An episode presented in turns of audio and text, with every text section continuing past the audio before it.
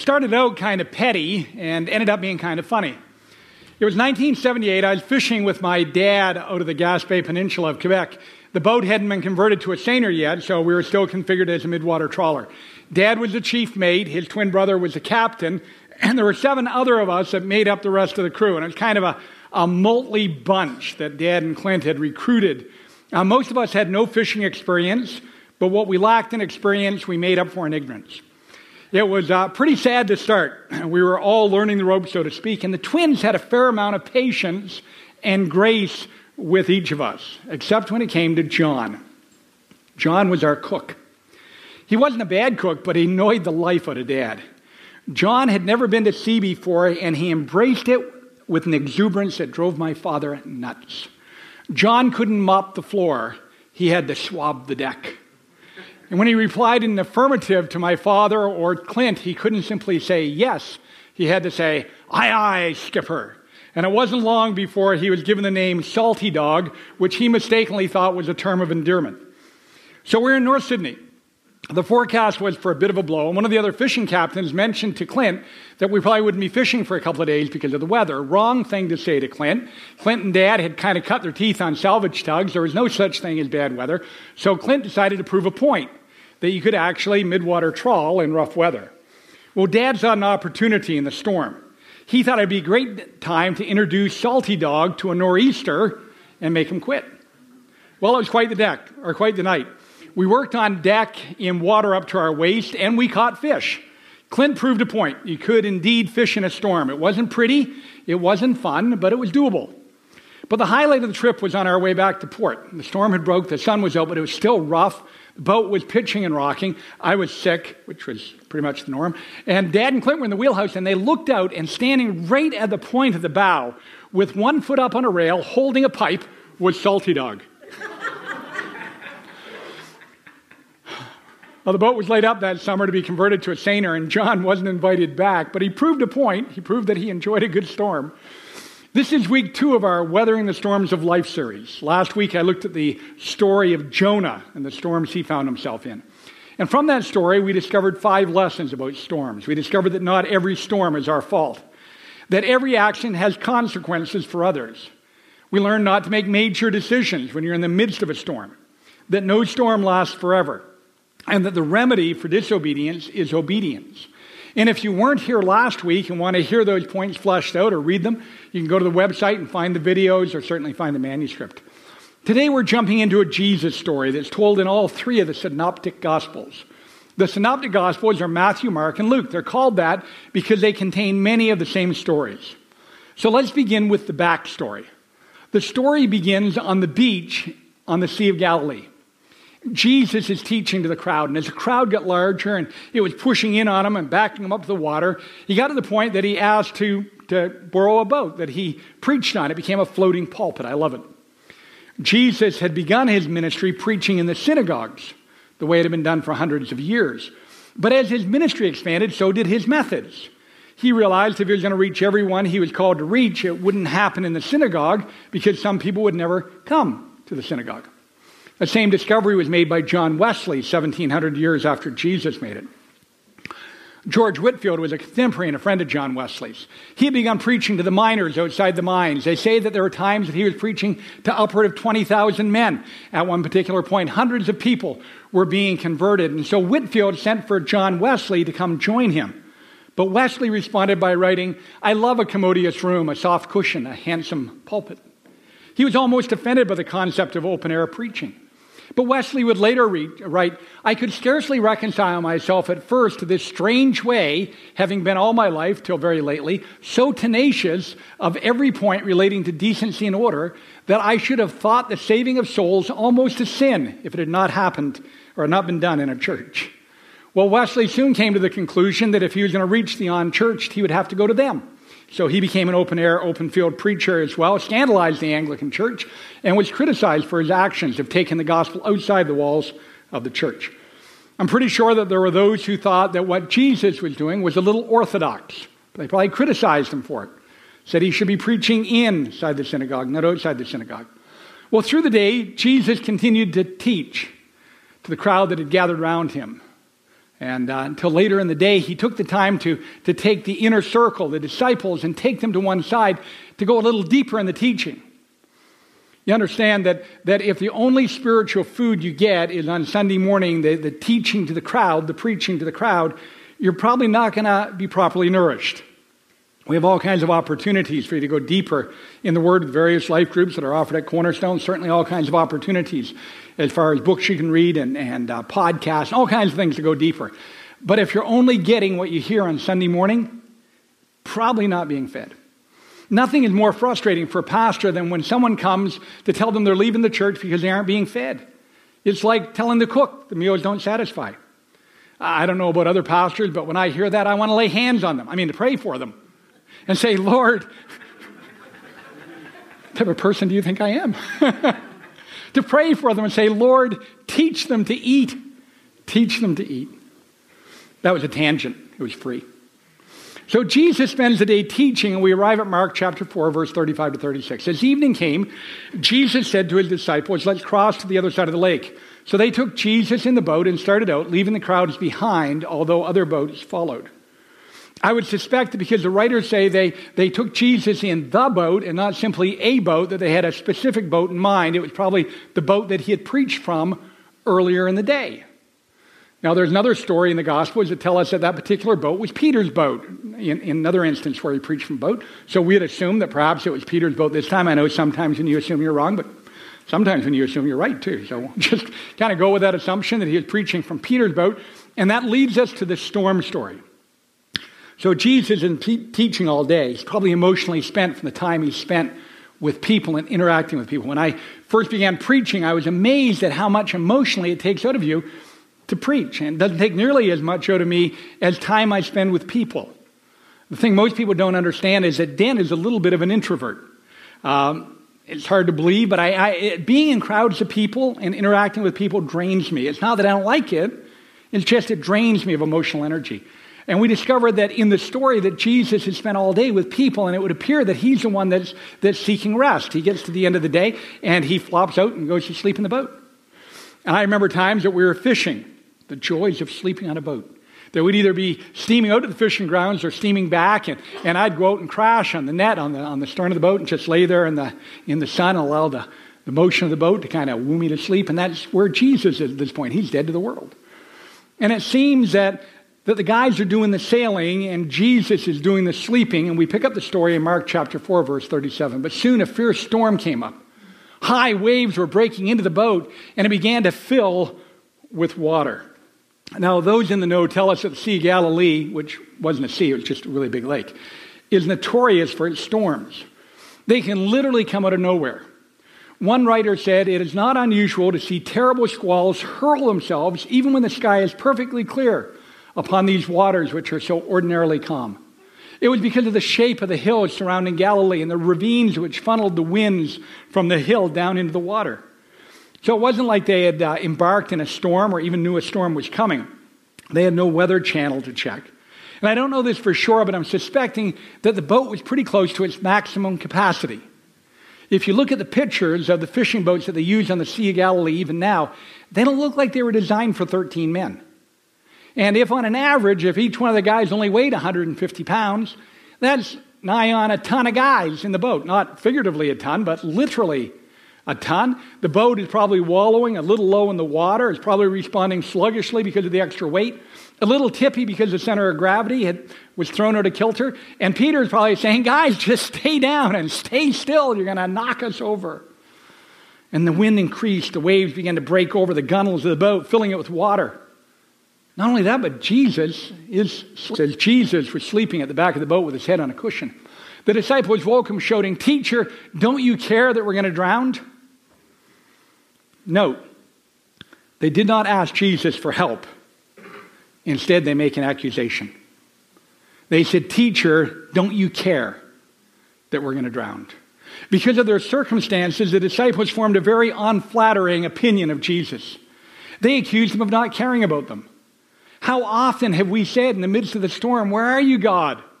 Why have you allowed this to happen? You must not care about me. And even though they didn't ask Jesus to do anything, in the next verse we read, when Jesus woke up, he rebuked the wind said to the water, Silence, be still. And suddenly the wind stopped. There was a great calm. And then he asked them, Why are you afraid? Do you still have no faith? The disciples were absolutely terrified. Who is this man? They asked each other. Even the wind and waves obey him. One minute it was storming, the next minute nothing. Edward, Edward Sandgram and was flat calm, not a ripple. And that isn't the way it's supposed to be. The wind doesn't simply stop, and if it did, the sea doesn't magically become calm. But it did. This was so impossible that it scared the disciples more than the storm did. Because it's at that point it says they were absolutely terrified. So, what do we learn from the story? Well, the first thing is that sometimes obedience leads us into storms. Last week, Jonah ended up in a storm because he was disobedient. God said go, Jonah said no. God wanted him to go east, instead, he went west. But here, the disciples are following Jesus' direction. They couldn't have been any more obedient than what they were. In 1952, Jim Elliot, following God's direction and God's calling, he went to Ecuador as a missionary. And then it was in 1956 in Ecuador that he was killed by the very people he went to minister to. He was 29 years old, left behind a wife and a year old daughter. Really, God? Don't you care? On December 11th, 1889, Reverend and Mrs. Henry Johnson became the first Wesleyan missionaries when they, when they sailed for Sierra Leone with their toddler son, Irvin. Reverend Johnson wrote out these words about his commitment to missions before they sailed. He said, The Lord being my helper, I do this day consecrate to the Lord and lay upon his altar, not to be mine any longer, only as the Lord wills it. My wife, my home, my child, my position, my papers, my church, my friends, my reputation, my relatives, my plans of life, my convictions of right, my political opinions, my reform ideas, my health, my mind, my body, my pride, my ambitions, my all. The Lord take me and cleanse me and make me wholly thine through the blood of Jesus. When I first visited Sierra Leone in 2007, I visited the plot of land where the first Wesleyan missionaries were buried. And I stood at the grave of Irvin, his son, who died when he was five years, four months, and four days old. What a storm for his parents who were there obedient to God. And this child died. Really? Really, God, don't you care? You know, we don't and won't always know why obedience sometimes leads us in the storms, but sometimes it does. You do what God is asking you to do, and yet, which leads us to the next lesson, and that is Jesus is always with us in the storm. The disciples must have forgotten about Jesus, and when they remembered that he was there, they were afraid that he had forgotten about them. If you are a Christ follower, his promise is not that hard times won't come. His promise that he'll be there with you through the hard times. Promise was made to the people of Israel back in Deuteronomy and said, So be strong and courageous. Do not be afraid. Do not panic before them. For the Lord your God will personally go ahead of you. He'll ne- neither fail you nor abandon you. And the promise was reiterated for those who followed Christ. In Hebrews chapter 13, verse 5, it says, For God has said, I will never fail you, I will never abandon you after Jesus had been crucified, died, rose from the dead, he made this promise to his followers in Matthew 28 20. Said, Jesus said, Teach these new disciples to obey all the commands I've given you, and be sure of this, I am with you always, even to the ends of the age. If you're more familiar with the older translation, it says, Lo, I am with you always, even at the end, end of the world. Uh, Tony Campolo, who's a Baptist preacher, told about a flight he had taken many years ago that was very rough. And he said he looked over and there was a nun across from him and she was praying and going through the rosary. And he said he could tell that she was scared to death of flying. He said he wanted to be a comfort to her. So he leaned over and petted her in the arm and said, That's okay, sister.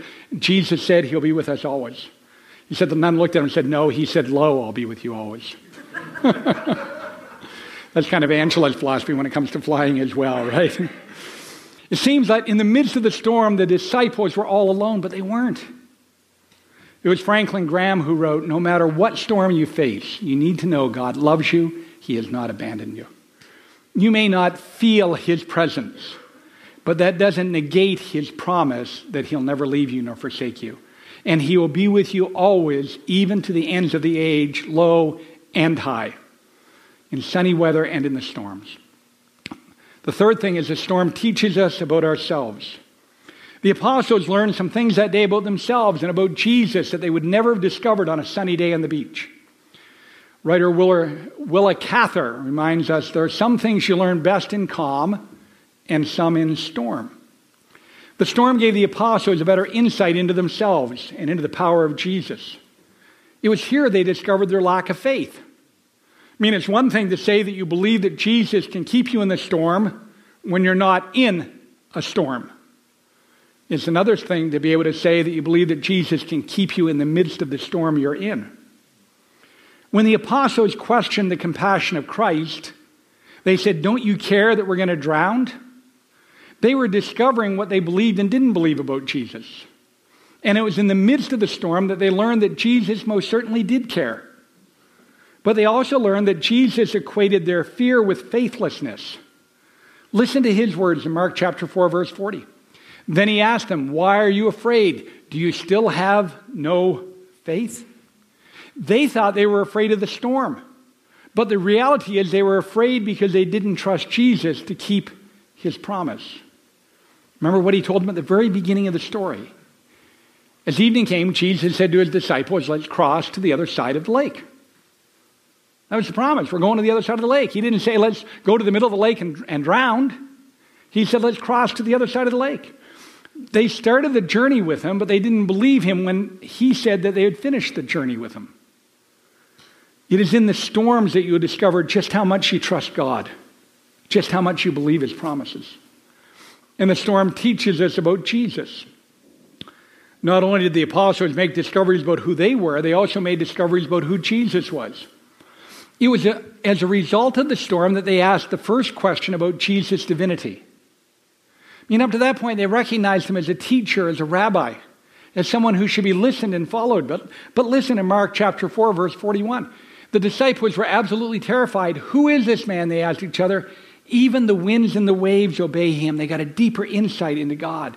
You see, storms give, give us a deeper insight into who Jesus really is and what he can really do. I was talking to a man the other day who had been going through storms in his life. He said that he's been a Christian since he was a teenager, but he told me that his relationship with Christ had never been an intimate relationship. He said until he needed to lean on Christ during this particular storm. He said that he wished that things had turned out differently than they had as a result of the storm, but he said his relationship with Christ was deeper and more intimate than it had ever been before, and that he was thankful for that. It was Holocaust survivor Corrie ten Boom who wrote, You may never know that Jesus is all you need until Jesus is all you have. And that trust extends upward. Jesus told the crowds who followed him, He said, If you trust me, you're trusting not only me, but also God who sent me. If you trust the Son, you trust the Father. Conversely, if you don't trust the Son, then you don't trust the Father.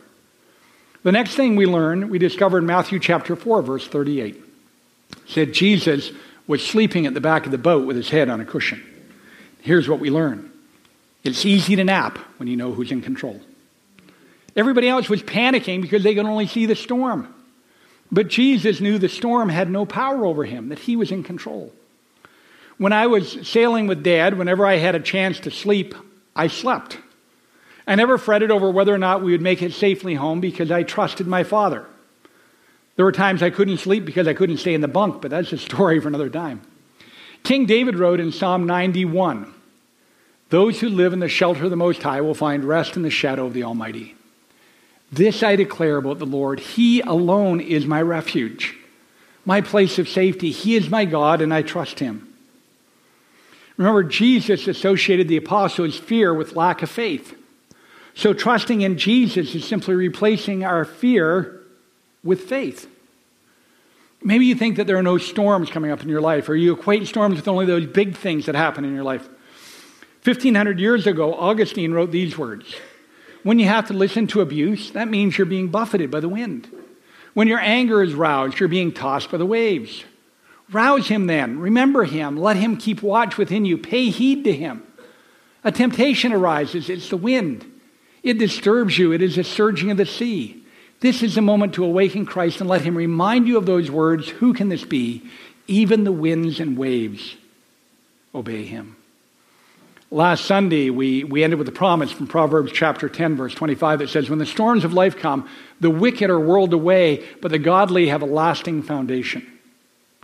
If you've ever been to a funeral that I have performed, then you've heard the promise found in Psalm 121. Says, I look up to the mountains. Does my help come from there? My help comes from the Lord who made the heavens and earth. He will not let you stumble. The one who watches over you will not slumber. Indeed, he who watches over Israel never slumbers or sleeps.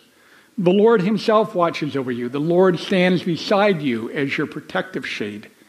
The sun will not harm you by day, nor the moon at night. The Lord keeps you from all harm and watches over your life. The Lord keeps watch over you as you come and you go, both now and forever, in the sunshine and in the storms. I don't know where everyone is today, but I would suspect that if you're people, you look like people. That you've either been through storms, you're in the midst of a storm, or there's a storm to come. You may not have found answers in the last two messages. I say, bear with me, we got two more to go. but understand, if you get nothing else from today, that He is with you.